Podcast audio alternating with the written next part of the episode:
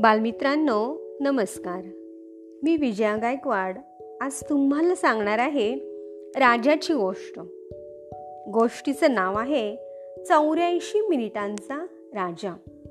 आणि लेखक आहेत संजय सांगडे. बालमित्रांनो आश्चर्य वाटलं ना या कथेचं शीर्षक वाचून? आणि तो सुद्धा अवघ्या चौऱ्याऐंशी मिनिटांचा राजा? कोण बरं असेल हा? आणि त्याने कोणते कार्य केले असेल? असे प्रश्न तुम्हाला नक्कीच पडले असतील. तर या सर्व प्रश्नांच्या उत्तरासाठी ही कथा मी तुम्हाला सांगणार आहे. तर ही गोष्ट आहे खरी खुरी घडलेली. इतिहासाच्या पानात दडलेली. इसवी सन तेराशे शहाण्णव ते चौदाशे नऊ या सालचा तो काळ. आपला महाराष्ट्र त्यावेळी बहामनी राजवटीतील महमूद शहा या राजाच्या अधिपत्याखाली होता. या कालावधीत महाराष्ट्रात भीषण दुष्काळ पडला. पाण्या वाचून जनावरे तडफडून मेली. अन्नाच्या शोधासाठी अनेक कुटुंबांनी घरदार सोडून वाट फुटेल तिकडे निघून जायला सुरुवात केली. गावे ओस पडली. अशा स्थितीत देवालयांच्या पूजा अर्चाही बंद पडल्या. देवालयांची वतने बंद पडली.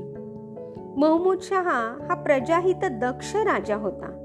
त्याने सरकारी खर्चाने गुलबर्गा दौलताबाद आणि दाबोळ अशा ठिकाणी अनाथालये उघडली.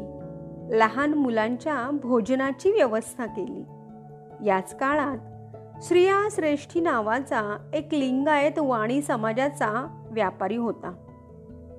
आपल्या लमाणांचा तांडा घेऊन गुजरात प्रांतातून बैलाच्या पाठीवरून धान्य वाहून तो लोकांना विकत असे. श्रेष्ठी उदार मनाचा होता. भुकेने तडफडणाऱ्या लोकांचे त्याला हाल पाहावेनात अशा दुष्काळामध्ये एक पैसाही नफा न घेता धान्य आणून लोकांना पुरवण्यास त्याने सुरुवात केली. कित्येक महिने त्याचे हे अखंड सेवाव्रत सुरू होते. आता श्रेष्ठीचे नाव ज्याच्या त्याच्या तोंडी येऊ लागले. लोक त्याला देव मानू लागले. बादशहाने सुद्धा या श्रेष्ठीचा सन्मान करण्याचे ठरविले. भव्य दरबारात राजाने त्याचा यथोचित राजसन्मान केला. त्याचे आभार मानून त्याला आणखी काहीतरी मागण्याची विनंती केली. श्रेष्ठी फार चतुर होता. त्याने राजाकडे मागितले औट घटकेचे राज्यपद आणि बादशानेही ते अगदी आनंदाने दिले. आपली राजमुद्रा म्हणजेच राजाच्या नावाचा शिक्काही त्याच्या स्वाधीन केला. निरपेक्ष वृत्तीने लोकसेवा करणाऱ्या या माणसाने अखंड राज्य जरी ताब्यात आले तरी स्वतःसाठी एक पैसाही घेतला नाही. राजमुद्रा हाती येताच स्त्रिया श्रेष्ठीने बहामणी राजवटीत खालसा झालेली मंदिरे आणि त्यांची वतने म्हणजे जमिनी आज्ञापत्र देऊन त्यावर राजमुद्रा लावून सरकारी आज्ञेने त्या परत देवस्थानांना देण्यास सुरुवात केली. त्याने भरपूर दानधर्म केला.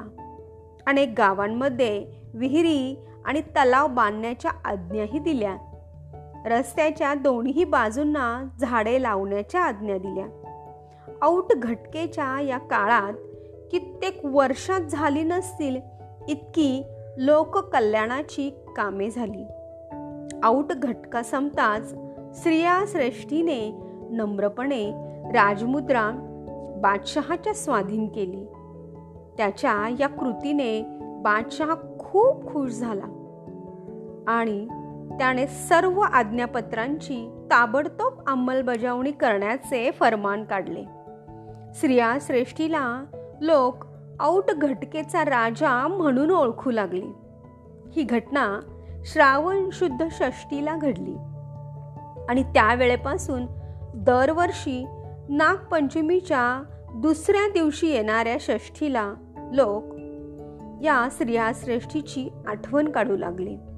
त्याच्या लोककल्याणकारी कार्याचे सदैव स्मरण राहावे यासाठी त्याच्या प्रतिमेची स्थापना करून पूजा करू लागले. औटघटका त्याची स्थापना करून त्यानंतर वाजत गाजत त्याचे विसर्जन होते. आता तुम्ही म्हणाल घटका म्हणजे किती? तर आत्ताच्या कालमापनाप्रमाणे चोवीस मिनिटे व आऊट याचा अर्थ साडेतीन. म्हणजेच साडेतीन गुणिले चोवीस केल्यास चौऱ्याऐंशी मिनिटे होतात. पुढे स्त्रिया श्रेष्ठी या नावाचा शिरा शेट असा अपभ्रंश झाला. ग्रामीण भागात काही ठिकाणी सक्रोबा म्हणूनही त्याची पूजा होते.